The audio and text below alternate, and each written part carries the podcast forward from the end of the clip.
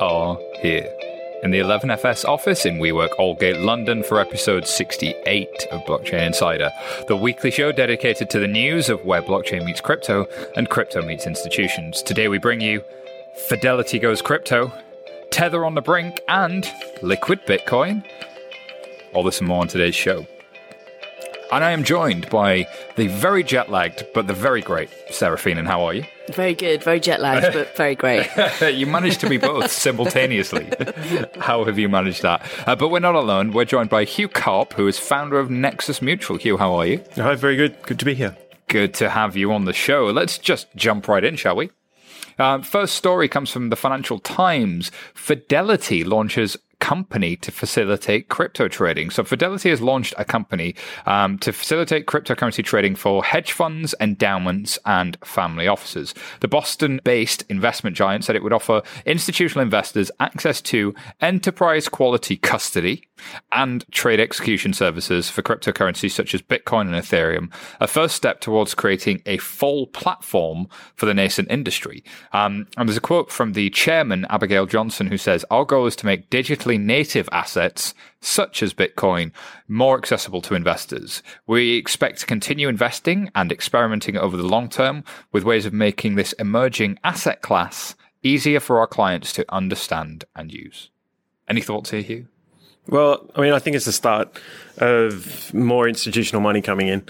Uh, unfortunately, um, there's a lot of hand holding that needs to happen um, for this money to come in, and all the boring compliance stuff needs to kind of be done first. And this is a great step on the on the way to that happening. It's probably worth setting some context about who Fidelity are. I mean, if, you're not in the US, uh, it's probably not obvious, but for the people in the US will of course know this is the they're known for being a consumer brand in that they sell wealth products, they sell 401ks. This is who you money you buy stocks and shares, you buy ISAs, but this isn't that part of the organization that's that's doing anything here. So this isn't retail facing. This is very much facing off to institutions, and they've built a specific company for it. But still, the fact that there's a couple of bits here that um, spoke to me: enterprise quality custody. Yeah, that's that's what really jumped out at me. I mean, I know I realise that custody is really something that needs to be done to um, adhere to the regulations for institutional money to come into this space. But what does custody really mean when you're talking about digitally native assets? Mm-hmm. Are they holding private keys for people? In which case, those people don't have control over their assets. Is what does enterprise grade mean in this space because we know what enterprise grade means in stocks and shares and uh, ETFs and that kind of thing, but it's it's a completely different skill set and it's a completely different set of requirements. Yeah, I mean, my understanding of it is that they're doing multi sigs in cold storage wallets in vaults. That's to me, that's the way you got to go. But and and institutions. Why do we have to go that way? Is it just because key management is so critical when it comes to crypto? Because I, I talk to other tier one custodian types, and they say, "Well, y- you can't do that. Like that doesn't allow you to have liquidity to be trading. And uh, if if if all you ever do is uh, lock up and hide your keys, how are you ever going to have liquidity?"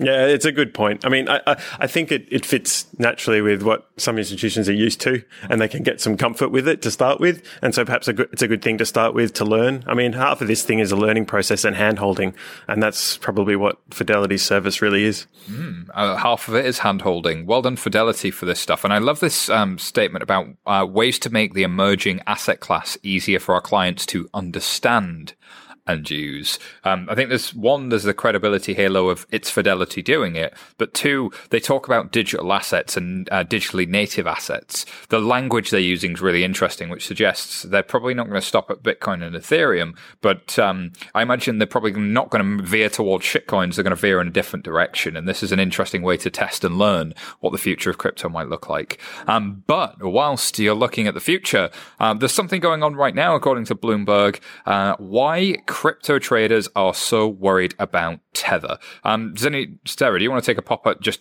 reminder for the listeners what's Tether and why are traders worried about it? Yes. Um, well, if there's anyone out there that hasn't heard of Tether, this is a very quick explainer. Tether is meant to be pegged one to one with the dollar, which is, effectively means that people will send their US dollars into a bank account owned by Tether, a commercial bank account owned by Tether, at which point the Tether people because there are people behind Tether. The Tether people, it's not just an algorithm. Sounds like an alien race. the, the tether people. pegged to one to one with humans. Um, they will issue USDT in return, and this is supposedly stable. Tether, the people behind Tether, the company, the entity behind Tether, which also is the entity behind Bitfinex. As I said earlier, hold on to your tinfoil hats, people. Um, have not been able to be audited yet. I'm trying to choose so my the- and we've talked about this a number of times on the show. In that uh, there are there is some controversy out there about whether or not Bitfinex and Tether have a relationship um, that is above board. Um, they've strenuously denied that. I think it's important to say. Um, and there are a lot of uh, allegations that come from anonymous bloggers. Um, and there's been lots of questions about will there be an audit and um, have any auditors been invited in or have they not gone in for various reasons. But what's interesting is that was all sort of six months ago.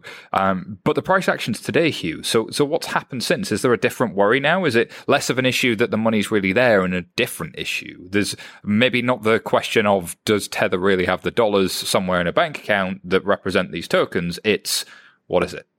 Well, I, mean, I think the new thing here is that they're they're losing their banking relationships, um, and so people are worried that they can't get their money out, and so they can't actually redeem their crypto tether dollar for a real US dollar in a bank account. So it's liquidity risk. Well, yeah, and it's and, and yeah, it's, it's liquidity and I guess credit risk to a certain degree because um, like um, how can you get your money out? I mean, I, I, Tether seems to operate in someone described it as the nooks and crannies of the international banking world, um, and which is probably a fair enough description because there's no kind of AML KYC on things and they're unregulated and, and so they need to maintain that banking relationship and they've they've lost this recently. HSBC's shut down withdrawals. Um, I'm not sure on the exact situation um, of the last day or two, but um, but who knows if they're able to re-establish another relationship.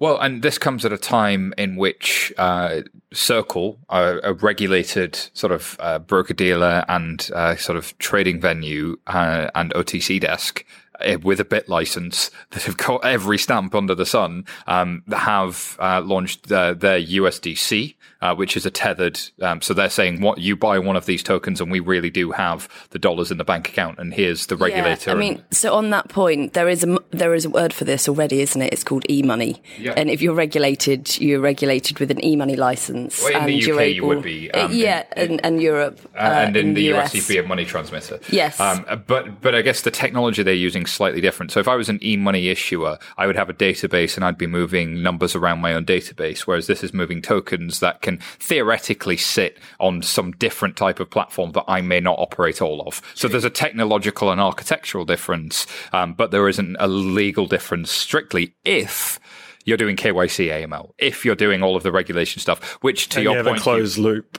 with everyone. You know everyone that could possibly own it as well. Yeah, uh, so this, this is your point, Hugh, which is Tether didn't always um, seem to comply with that. Um, but Tether was widely used as a way to have the equivalent of US dollar on crypto to crypto exchanges. So if I was on an exchange that didn't do fiat to crypto, if I couldn't take my euros or my dollars uh, to that exchange, I could take Tether there and I could buy whatever the heck I wanted. Or if I was worried about price volatility, in theory, I could go back into Tether and hedge my risk against a volatile day. Yeah, So I mean, there was clearly a- a massive demand, wasn't there, Yeah. for a fiat on off ramp? It's it's obvious.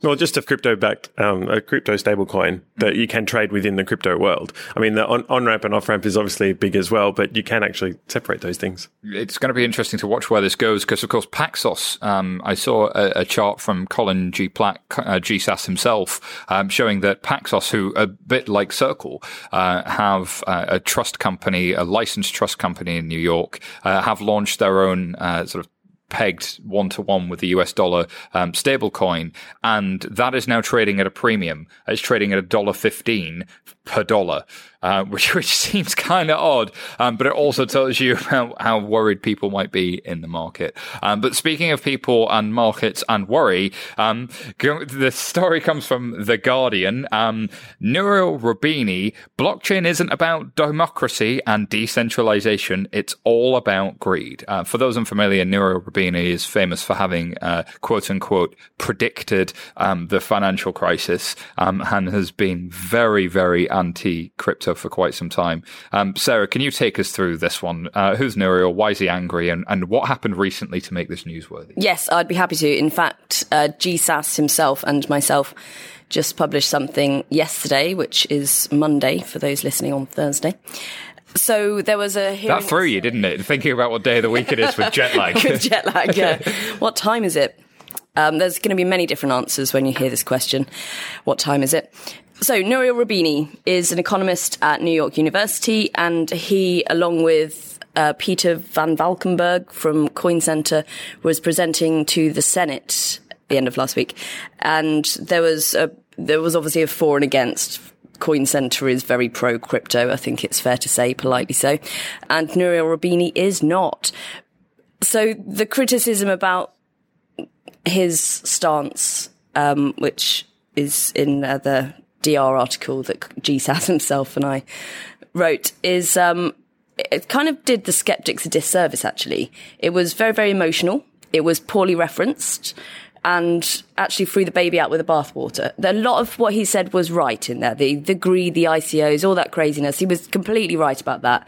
Um, but also slagging off the beloved blockchain just seemed a bit a bit OTT. Well, he just um, seemed to be like really upset and emotional um, yeah. and yelling in, yeah. in in a position where people have lost money, uh, genuine scams and fraud have happened, and there's a real opportunity for uh, the technologies like tokens, like crypto assets, like especially DLT, to make a, a big, big difference. And his criticisms appear to have um, gained him attention rather than focused people's minds on the actual criticisms. Yeah, and it, it's it's strange because it seems a little bit self-serving. Um, comments like a few self-serving white men. There are hardly any women or minor- minorities allowed in the space. Allowed? Mm-hmm. Wow, interesting. We've had all-female blockchain insider podcasts that probably didn't mention at the time, and um, maybe we should be a bit more diverse. I don't know, but it, there was just a lot of comments in there that just seemed a bit lacking nuance.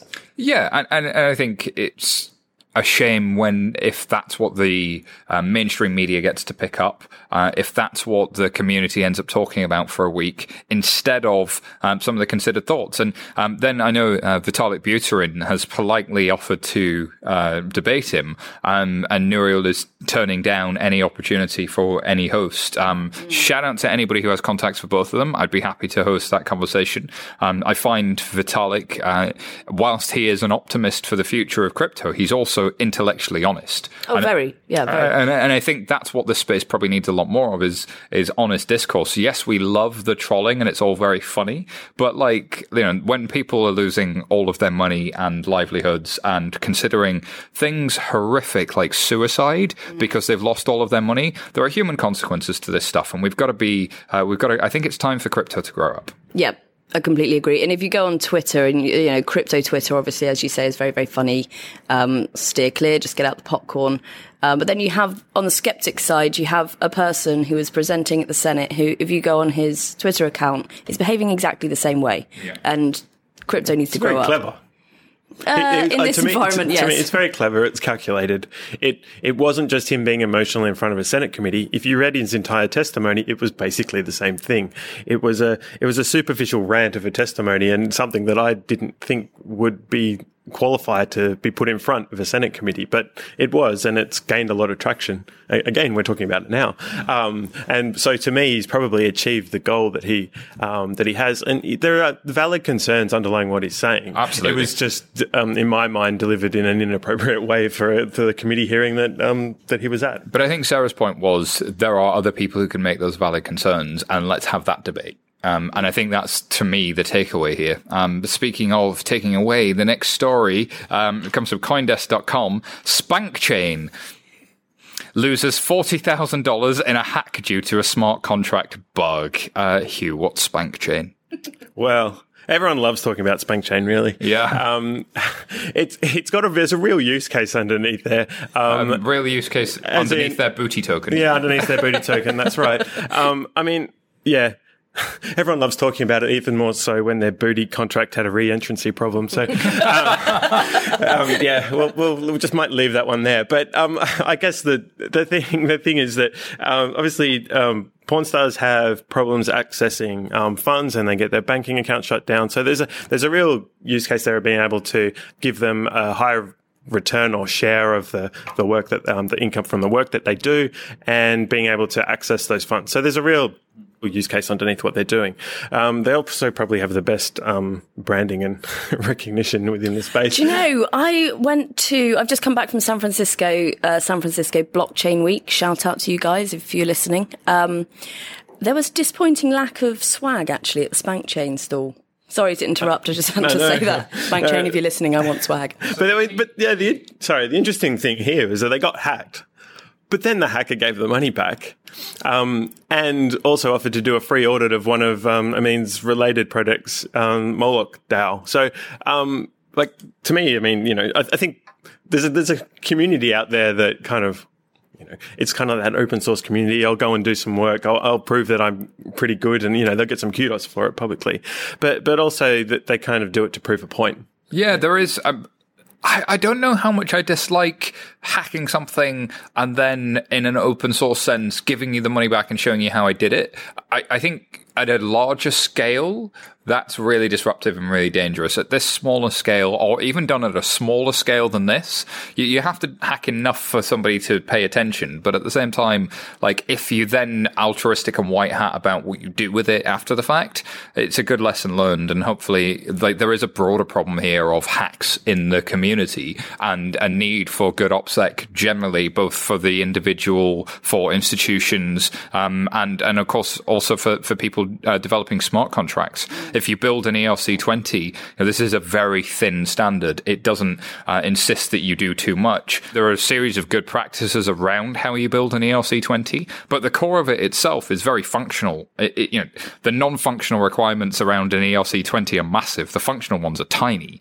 Um, here, here, create some users, create some tokens. Here's a wallet balance. Bang. Here's some tokens. Like the ERC 20 is so noddy that everything you do around that from an operational governance and OPSEC standpoint is really key. Yeah, I agree. Um, a bit of a self-serving comment here, but um, our, our, our, first product at Nexus Mutual is actually smart contract cover. So we'll if we'll provide um, a kind of claims payout in, in events like this. So did if if Spankchain was to buy cover on their smart contracts and this happened if we if we would launched at this stage we would have paid out on this event so it's a space where we need more security practices and more auditors and stuff but um and things will develop over, over time Maybe you need a blockchain application firewall as well. Who knows? Um, but speaking of which, this episode is brought to you by R3.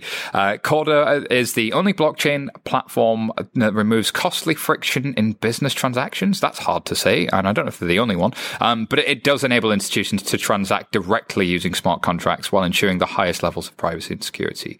Um, I love this one. Corda was recently described as compelling but strange. I, I, I think that's very true of Todd McDonald. Um, and, and R3 three, they tend to agree. It's certainly compelling. Um, and I think it was Gideon Greenspan that did that review. It was a really good blog post. Uh, he kind of breaks down the Corda architecture and he just goes, it's really, really compelling, but it's really, really strange. Um, and it's, it, it's a really good technical sort of teardown of everything that it works uh, and how it works. Um, so R3 built the world's only blockchain platform suited to um, businesses in every industry, they say, um, with 100% interoperability between the open source and enterprise version. It's truly unique.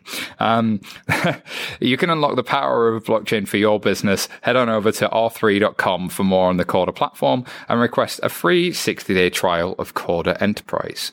Uh, remember free trials on software? 30 days not enough. Yeah, that's that's value right there. Um, speaking of value, um, for coming from the telegraph.co.uk, Barclays have halted work on their cryptocurrency trading project. The investment bank put together a senior team earlier in the year to look at how it could uh, incorporate the trading of digital assets into its market business. Uh, the initiative, however, has been put on ice. Chris Tyrer, the bank's former head of energy trading, moved into a full-time role, leading the so-called digital assets project earlier in the year, but left the bank in September after the decision was uh, taken to shelve the cryptocurrency trading project. Uh, Barclays chief uh, executive Jes Staley told the bank's annual general meeting in May that Barclays remained very wary of the regulatory and compliance issues surrounding the asset class. He said, there is a possibility of cryptocurrencies being used for activities that the bank wants to have no part of. Oh, Jesus, Jes, Jes, Jes. unfortunately, this is indicative of the of all the financial institutions. There's a there's a massive opportunity here for crypto, and they see it, and one side of the organization sees it. And then they've got the compliance side of the organization going, no, no, no, run as far away as possible. Um, and so it goes up to the board level and um, they have to make a decision about which side of the fence they fall on. And so, uh, you know, maybe it'll, it'll be some time before they flip back the other way, but um, they'll they should get there. This to me comes down to education and controls. Um, education, senior executives want to run away from anything that looks like risk. Nobody wants to be the next cautionary tale with the next big fine, and they've just been through a decade of having had those happen. Uh, and the controls that the typical way to respond to risk was to hire lots of risk people and to put in place lots of processes. And I would argue that RegTech has a bigger role to play here. That actually crypto can be part of the solution rather than just the problem, and that requires education and understanding and nuance rather than blanket statements. I, I, I dislike um, kind of binary decision making, black or white thinking in, in, this idea that it's all terrible or it's all brilliant. Uh, there is nuance here, and I fear it's being missed. Mm, and it's, you know, risk versus return as well, isn't it? So sorry to bring up price because I know it's always the least interesting part, as we say on this show. But um, towards the end of last year, they might have been a little bit more bullish on that trading desk, right? Well, yeah, uh, but actually, a lot of um, I think what people see in this space is not just the the price; it's the spreads, and it's the it's all of the fact that it's um, an area with low liquidity that you can uh, it, a half decent trader can figure out what they're doing relatively quickly and find profit. I think the the genuine question of uh, could you do this at scale, or is this always going to be a small scale activity inside a big bank, is a fair question at this point. Um, but just look at what's happening with Fidelity. Um, if there are are family offices at least and um, hedge funds that are active in this space, then there's a client base that needs serving. And it's incumbent, I think, on large institutions to educate themselves more. And I do think there are people in those institutions that would probably have te- tore their hair out um, at, at, these sorts of statements, um, and that there are nuanced things that you could be doing. Mm. All right, next story comes from Coindesk.com. Liquid goes live. Uh, Blockstream's first Bitcoin sidechain has finally arrived. Sarah, sidechains, Liquid, Blockstream. buzzwords. Buzzwords. Help. Buzzwords aplenty. Um, so sidechains are effectively where you'd lock up some coins on one chain and, and transfer them over to another chain, which is kind of linked to. So locking up chain. coins. Send it to a wallet, and then yeah. you've got a multi-sig well, to get so it. This is Potentially, yes. Or you would um, use an intermediary, as Blockstream has done. so to skip to the um, the plot twist of the story, Blockstream came out a while ago and said they were going to do some side chains, and it's going to be called Liquid, and it'll be very exciting, completely decentralized, etc. And actually, what we've ended up with is something, an intermediary in the middle um, of the main chain and the side chains. So what you effectively get is you've got the Bitcoin blockchain. I can move Bitcoins from wallet one to wallet two using Bitcoin, but actually if I send it to wallet three, wallet three is an intermediary. Wallet three locks up those Bitcoins and then allows me to move an equivalent set of coins on this other chain over here that might have less actors, that might be faster, cheaper, or whatever else. Yeah. Might have fewer miners, for example, less security. Who knows? Yeah, it's kind of a federation. It's kind of it's just a it's just a different group of people um, uh, validating the transactions really, and uh, and it probably has a really good use case between all the different exchanges that are actually operating on them to be able to transfer. Um, value quickly between the two and increase liquidity on the exchanges. I mean, it, it, it, does make a lot of sense, but it does come with security trade-offs. As with everything in this space, it's pretty like making that decentralization versus security trade-off, um, that's versus speed um, trade-off is, is a big thing. But it, everything in engineering is always a trade off. Um, there's there's nothing new there. I guess what's interesting about this is um, the fact that it's live. Mm-hmm. Uh, and the fact that as well, I, there was a really nice graphic they did where, um, in order to um, kind of get the confirmations out of Bitcoin, you were requiring 102 confirmations before you could lock up the Bitcoin or before you could remove the Bitcoin from that intermediary, which is a high level of security considering typically most wallets will let you onward spend after six confirmations uh, within Bitcoin. So there's. I think it's got something to do with the block reward being only spendable after 100 blocks. Oh, okay. I think that's something that under there. That's that probably do the technical stuff. Indeed. And I guess that's that performance of trade off versus security. They've clearly been working on this for a long time. They've got a lot of interesting investors. Um, it's going to be interesting to see if, uh, do we get any real take up of this? Will the exchanges see this as valuable? And you've got to imagine that there's, um, there's some people that will. Alrighty. Next story, um, comes from Coindesk.com. The CFTC chair, um, crypto dad himself, uh, Chris Giancarlo says institutional investors will help the crypto markets mature. Um, he said, we've still got a long way to go. There's a lot of issues in some of these spot exchanges, a lack of transparency, a conflict of interest, a lack of systems and safeguards, and that's a concern. But like all of these things, it takes time to mature. And with the movement of more institutional investors into the space, I think we'll see that. He also said there's a lot of scammers, a lot of fraudsters. And when they find them, they're uncovering them and they're taking them out. Um, and their authority in the area has been confirmed by two federal courts that last part really stands out. Like, holy land grab. Um, that's, that's theirs now. Two federal courts have said it's, it's mine. It's my ball. I'm having it. I'm kicking ass. This will mature. There's problems, but we're cleaning it up. Is kind of how I read it. Do you agree with the general thrust of this that it, that the markets are maturing? Yeah, they will. They've got a way to go yet and the institutional money comes in, and it, it's a bit of a catch twenty two about which one goes first, right? Um, but it it'll happen, and um, I don't know. Probably the next bull run will be driven by institutional money coming in, but you know that that may that'll who knows when that's going to happen. Chris Giancarlo has always been very thoughtful in this space. Um, he he talks about first do no harm, uh, and I think some of their responses from the CFTC have been very targeted. They've even got their own podcast now. Check those guys out. Um, so uh, they they've done they've done a, an awful lot in this space. Um, so it's it's uh, worth worth watching them because I think if this institutional money does come, it's going to need uh, kind of that regulatory certainty. Yes, true. It's also worth noting that they are US regulators and we are sitting in the UK and we have the FCA. Um, so well, we don't really have equivalents to the CFTC um, and the SEC, and and the kind of got the Financial Conduct Authority, which would probably be like uh, uh, the Consumer Protection Service of mm. Bureau meets the uh, meets the SEC, but they also sort of a little bit look after MIFID for on behalf of Europe as well. Um, they have a, an interesting regulatory perimeter. I mean, you get that throughout Europe as well because you've got the European Securities Markets Authority, ESMA, um, which is which the UK is still technically under the jurisdiction of uh, for a little bit longer. Uh, it, this this regulatory overlap is an interesting space, and in the US, it's it's increasingly interesting. But. Yeah, and we've spoken about this before that they obviously want to be leaders in the space um, because if you set regulatory standards, then it's a lot easier for other um, jurisdictions to adopt them. And given that this is by definition global asset class, I'm using inverted commas there, sort of makes sense to have one global uh, set of regulator- regulations, right? Indeed, it does.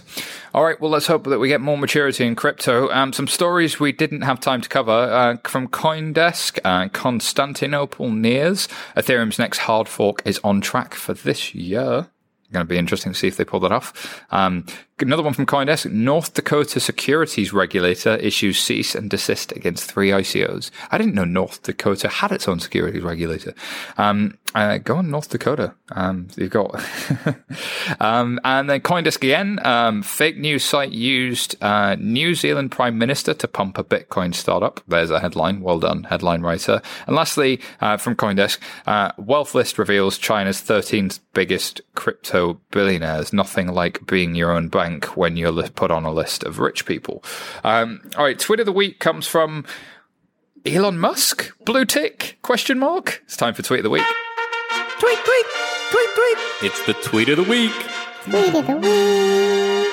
All right. Um, this one actually comes from Tyler Florence, who somehow has got a blue tick and has changed his name to uh, Elon Musk. Um, and he said, I'm giving away 5,000 Bitcoin to all of the community. I decided to make the biggest crypto giveaway in the world for all of my readers who use Bitcoin. I left the post director of Tesla. Thank you for all your support. Participate in giveaway. Here's a link. To send him Bitcoin. Yeah. Interesting, isn't it? I'd, I've give a shout out to Colin G. Platt at this point because he uh, called out, was one of the people actually that called out at Jack, Jack Dorsey, um, on Twitter and uh, got banned. His account got suspended. What, because he called out Jack? He called out Jack for allowing this kind of scam on his platform Yeah. um, with a blue tick. And Colin got banned for calling out the scam. Colin got banned for calling out the scam. He atted Jack in Twitter. Yeah, God, he lives near a field. He's sassy as they come. He's so sassy. Oh, Jesus. what are we going to do with that guy? Uh, any thoughts on this one? Oh, I don't know. I just, uh, I, I think there's easy solutions there, and I just wish they'd put them in place. It's kind of sad, isn't it? Um, and and this is why crypto has a bad name. Uh, this is why we can't have nice things, people. All right, that's it um, for the news section, but it's not all. We have an interview coming for you. Uh, I caught up with Blythe Masters, the CEO of Digital Asset, on the main stage of Blockchain Live. Here it is. Should we get started? Uh, ladies and gentlemen, my name is Simon Taylor. I am the co founder of 11FS. Uh, I also run a podcast called Blockchain Insider. If any of you want to find out more about Blockchain Insider, the podcast, uh, just head out uh, to the right hand to your right hand side, and you'll find out more about us there. But it's not about me today. I'm joined by well, somebody you might have heard of. I'm joined by the one and only Blythe Masters, Blythe, the CEO of Digital Asset. How are you? Very well, thank you, Simon. Thank you for being here. So, Blythe, um, been an interesting uh, couple of years since you got started in uh, the whole blockchain space. But why don't you just remind our audience, for those who may live under a rock, uh, who is Digital Asset and, and what do you guys do? Uh, thank you for that. Yes, it has been a, a, a pretty interesting uh, few years. Uh, this is a company that was created in 2014. I joined as CEO in early 2015, having recently left a very long 27 plus year career uh, deep in the bowels of financial services, working for one, one of the world's giant uh, global banks, JP Morgan.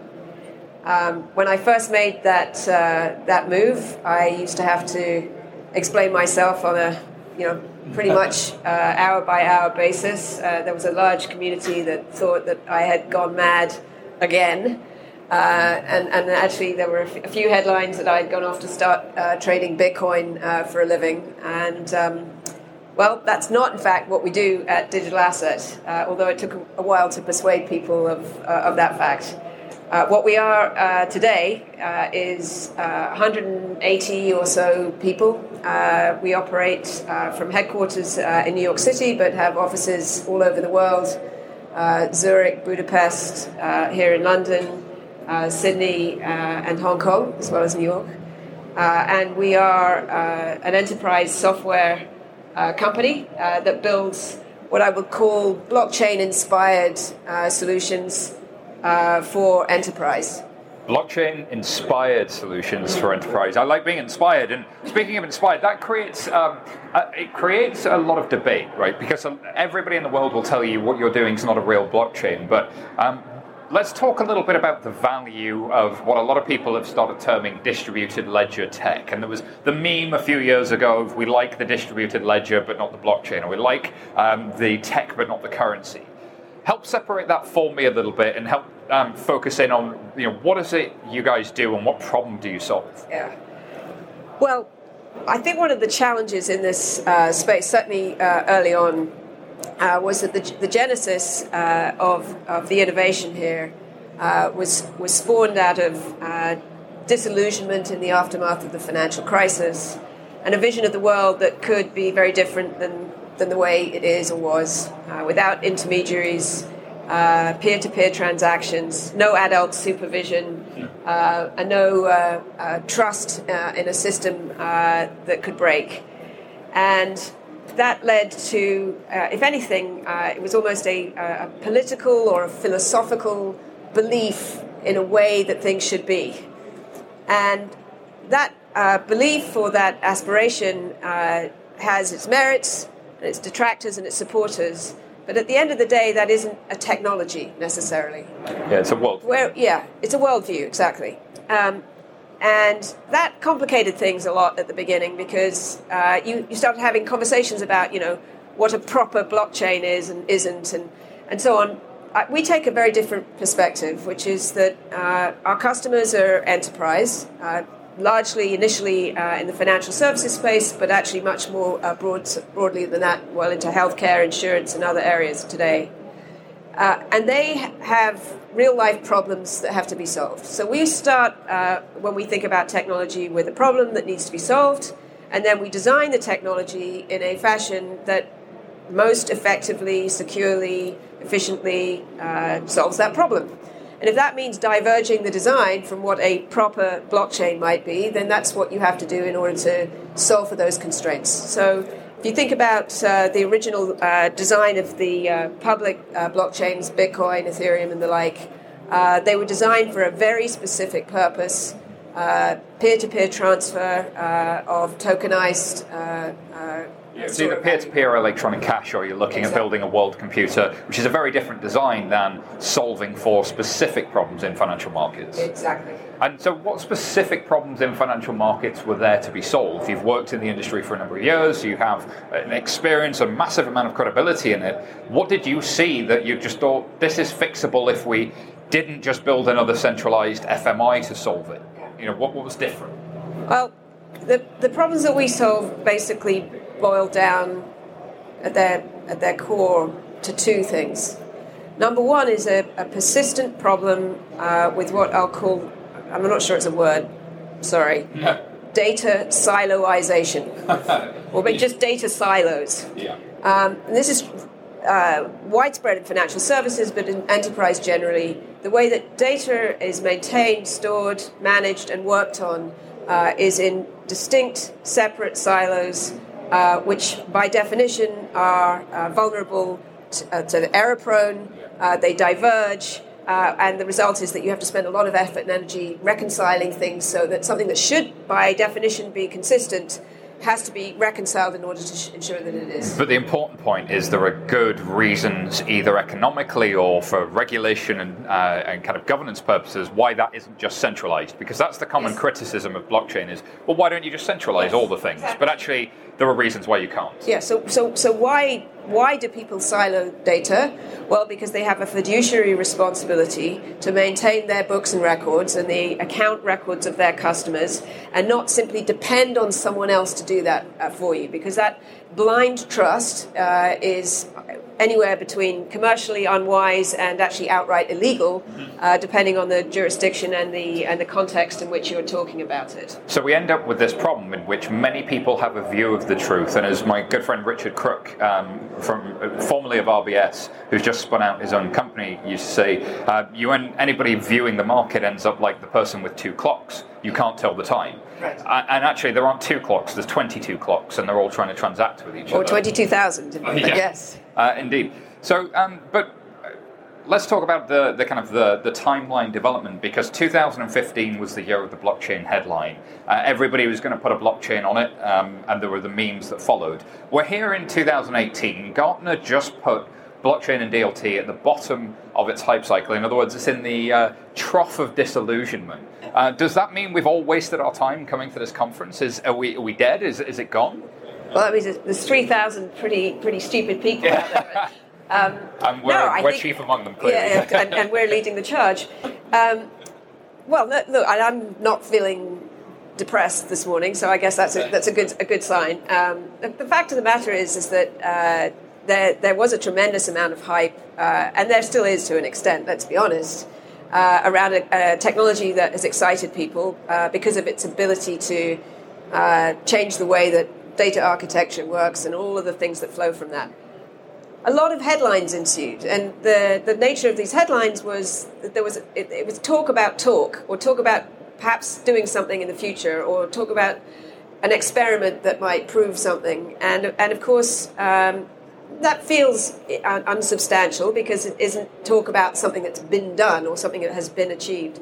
The reality is is that the hard work began then and the hard work is ongoing now, and companies like mine and uh, many others around the world have had to devote extraordinary uh, man years and woman years of effort uh, and capital and resources into addressing the weaknesses of the original uh, design for application in the real world for enterprise on a larger scale. So, how to address uh, the ability to share instead of silo data, but without compromising confidentiality or privacy, which is a legal requirement. How to achieve throughput and capacity, how to integrate with other systems. The, these, this takes time uh, and effort uh, and energy, and some of it isn't that sexy in the, in, the, in the sense of innovation. A lot of it is just solid hard work. And and that's why you're reading less headlines about it because you know it's you know man works hard but at computer screen doesn't sell uh, papers. It works for Gary Vaynerchuk. He's all about the hustle. But, uh, but, but, yeah, I think there's there's something to be said for um, getting on, rolling your sleeves up, and it isn't that exciting. But what needs to be done then to maintain the levels of investment at this point? Because if we're if we're in that point where we've rolled our sleeves up, we're doing the actual doing, real things are being built.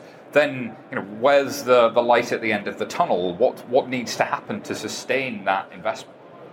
Well, I, I think it's it's true, uh, as with any technology, the technology needs to be used uh, in a commercial manner where the return on the investment and the technology makes sense. It's pretty simple. So all, the amount invested in terms of effort, dollars, uh, uh complication, change needs to be justified by the end result, and you need to see that actually being uh, being delivered. Can you give me an example business case? So, if you were back in your old job, sitting in a bank, and somebody came to you with shiny new tech, as probably happens 10 times a day, what are you looking for sitting in the bank or sitting in any enterprise? What is it you need them to tell you in order for it to move forward? What are their, what are their concerns to be able to deliver a new thing, and, and what's their business case? Actually, I, I want to correct presumption in your question there because the re- there's a pretty interesting thing that happened in the last decade in, in banking, which is in the aftermath of uh, the financial crisis, um, an extraordinary amount of money was spent on technology uh, and change, but none of it was what you described as shiny new technology. Almost all of it was um, reactive, defensive, uh, responding to new regulatory requirements, very often with such tight deadlines that there was no opportunity to, to do what you might have done if you, you had a chance to start with a clean sheet of paper and design something. It was tacking things on, it was you know adding things on with string, you know extracting re- new reports out of old systems that were never uh, designed that way. We lost an entire decade of uh, innovation in the financial sector at exactly the time that the, the world of technology was ex- exploding at, at, extraordinary rates of change. And we're just beginning to see the end of that, where there is just about, not everywhere, but there's just about enough. Uh, at the margin, investment dollars to flow into innovation. And this is coming at the same time as enormous threats to the competitive uh, moat, if you will, that has traditionally surrounded uh, banking and financial services. So we're now beginning to see uh, the opportunity for enterprise uh, within financial services and elsewhere to truly uh, begin to invest. And it's tackling the second part of the problem that I mentioned. The week we're solving two problems. One is data silos and all the efficiency that gets um, uh, enhanced and improved when you no longer silo data and no longer waste money reconciling things. The second is around um, essentially developer productivity and ease of innovation.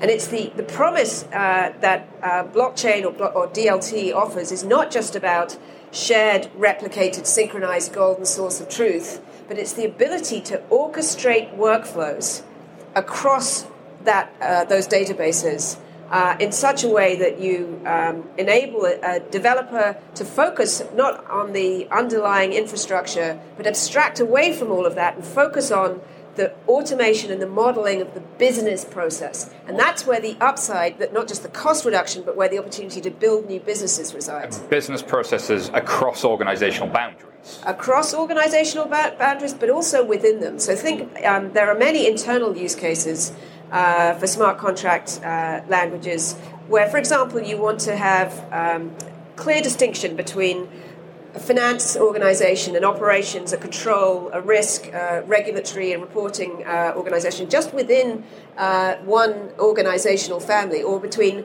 legal entity A versus legal entity B, which is subject to different and distinct ring fencing or capital or collateral or liquidity requirements. So, yes, uh, the opportunity to orchestrate across independent entities is an enormous one, but the uh, need to orchestrate within uh, entities is actually almost as large uh, uh, and interesting of an opportunity. Very interesting. So we've we've defined wherever we need to do manage data and workflows across those silos as being the core value. But there are many projects out there that will offer you the ability to do that. So, how do I tell a good one from a bad one? What should I be looking for as a buyer of those services? Should I be looking for um, a big name brand that I've heard of in the past? Should I be looking for certain products and features? What is it that makes um, you different from somebody else to somebody else? What are those features? So, I mean, this is this, is, this will be true whether you're talking about a DLT vendor or a vendor of, of any other technology. What what you want to look for uh, in a partner um, is a management team who's got a track record of delivery, uh, a combination of business sense uh, with technology uh, chops, um, a product uh, that has uh, passed the rudimentary uh, evaluations necessary to establish its credibility. So, something that isn't just PowerPoint but is there, has been subjected to independent audits, has been evaluated by more entities than just its uh, creator, um, has been compared and contrasted with others, and, is, and especially that has enterprise quality features. And that latter is one of the things that is hard to find today in the blockchain space. Define enterprise quality features. Well, so it's a, it's not a sh- it's not a short list, um, and and much of it, by the way, is not unique to distributed ledger technology. In fact, you know, it's uh, much of it is, uh, is, is pretty basic. So you need to have the ability to scale uh, and offer the kind of throughput and capacity uh, at with stability uh, that are needed for financial uh, use cases, enterprise use cases. So not transactions per second, but tens of thousands of transactions per second, and the ability to cope with peaks that occur naturally in in market activity.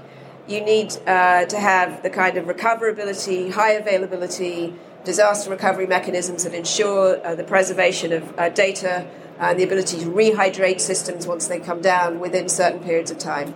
You need to absolutely be compliant with every dimension of uh, the law.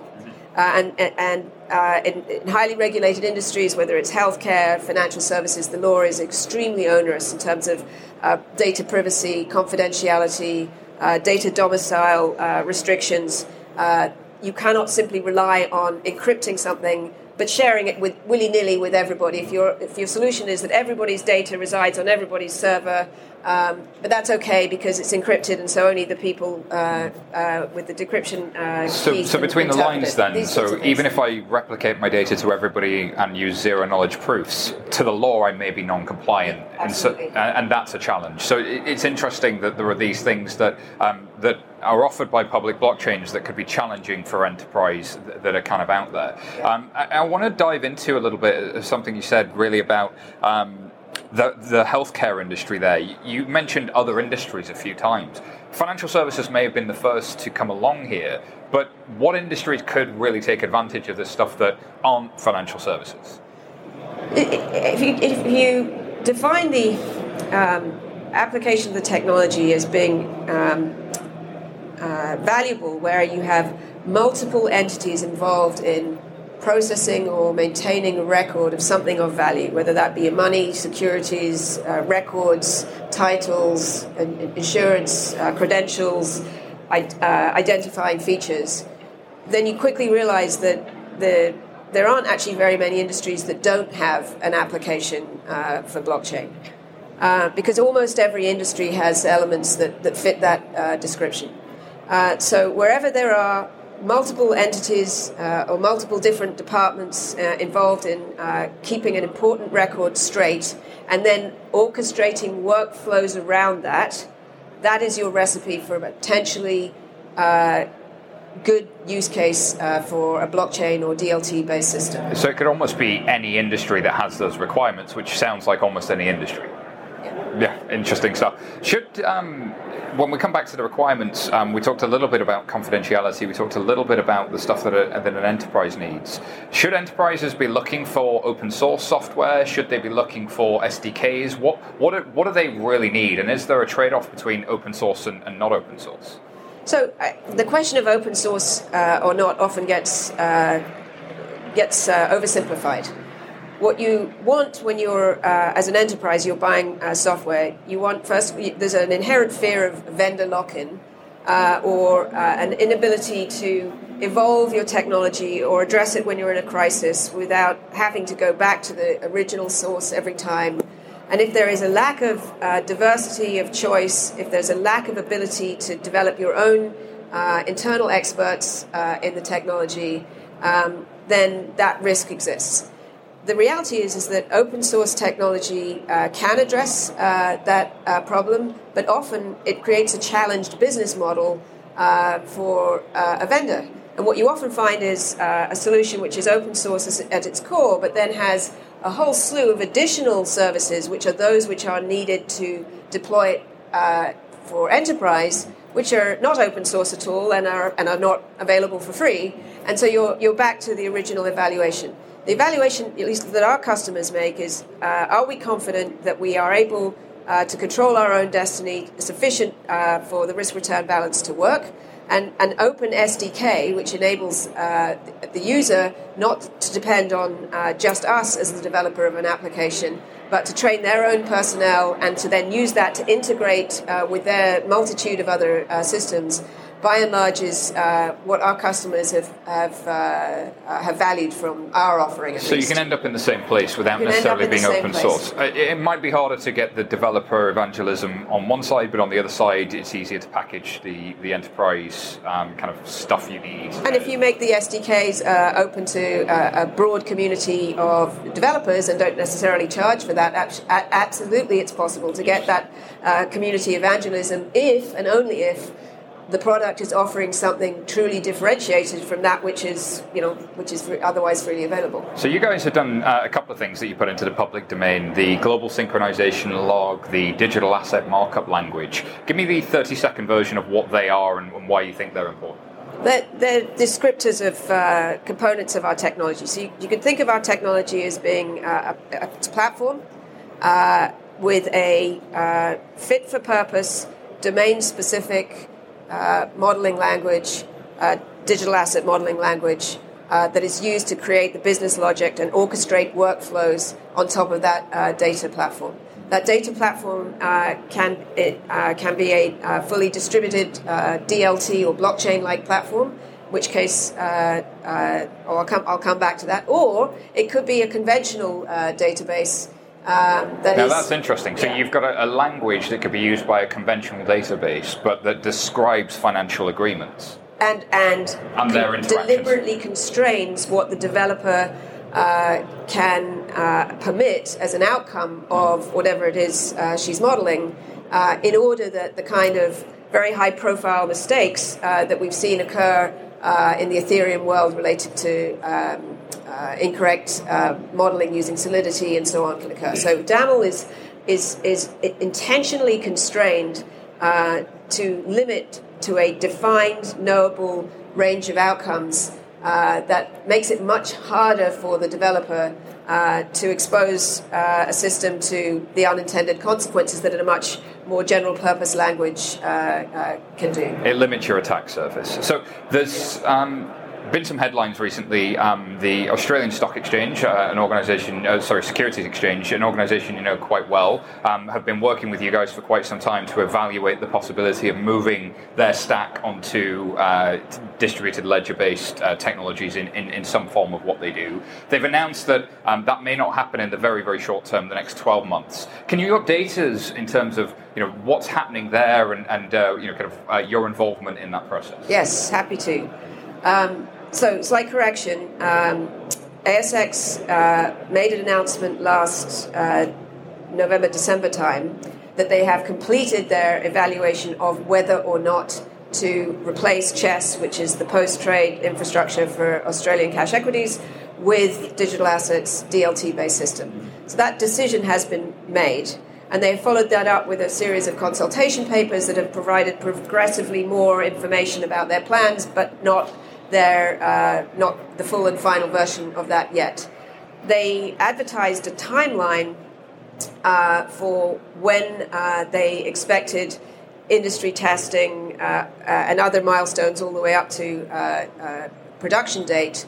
that initially was a six month wide window that began at the fourth quarter of 2020 and ended at the first quarter of 2021. So the recent uh, refinement of that message, uh, which was in response to their customers' response to their most recent consultation paper, a very elaborate body of work, which is in the public domain. You, you can all read it, it's online.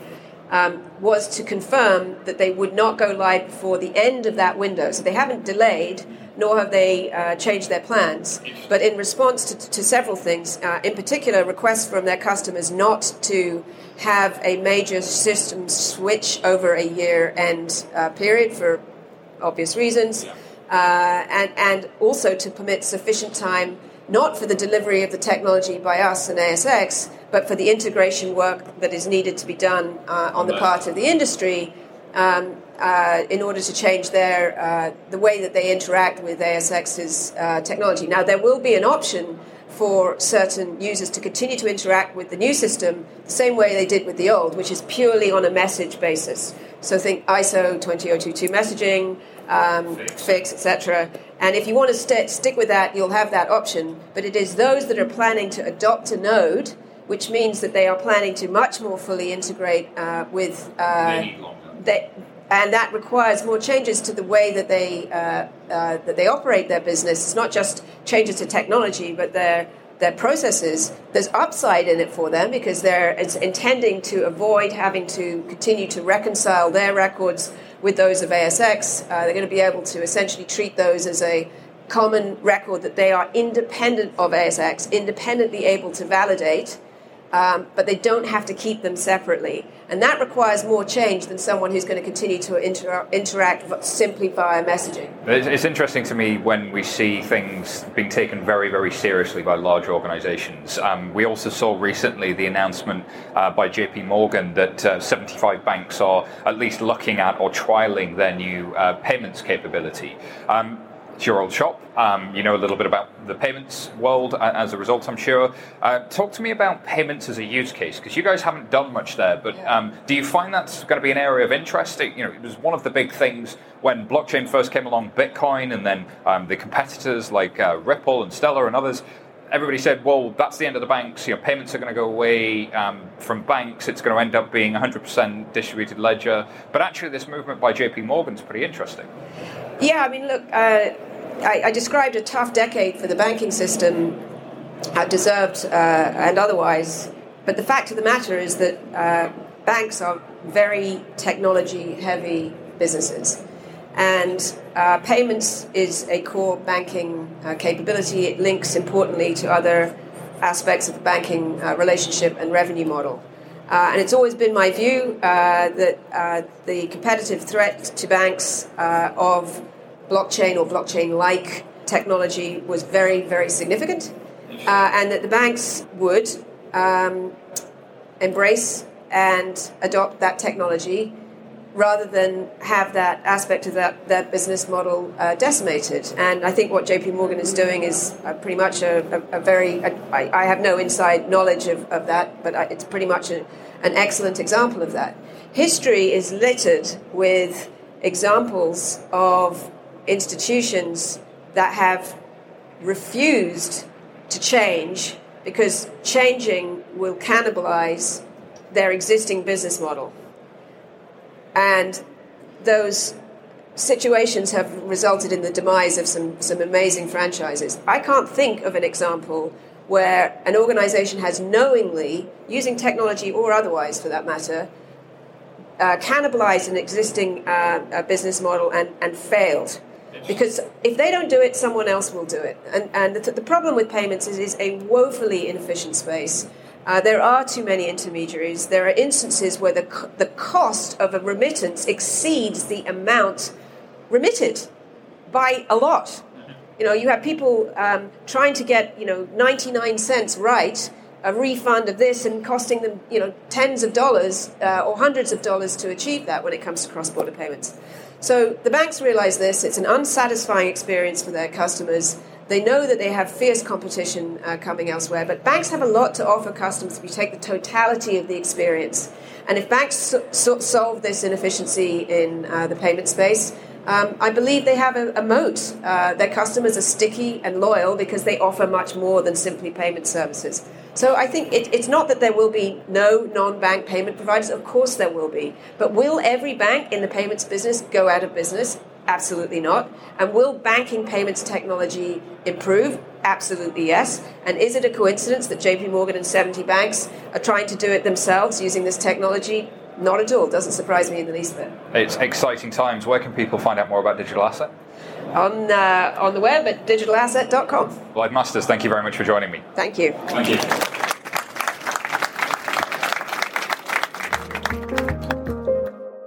Alrighty, thank you very much to Blythe and of course all of the team at Digital Asset. Um, if you haven't listened to some of the interviews from our live show, go to, to, listen to episode 65, which had an exclusive interview with Dan Larimer and Brendan Blumer of EOS. Um, and episode 66 also had uh, the blockchain guys and a few other interesting folks as well.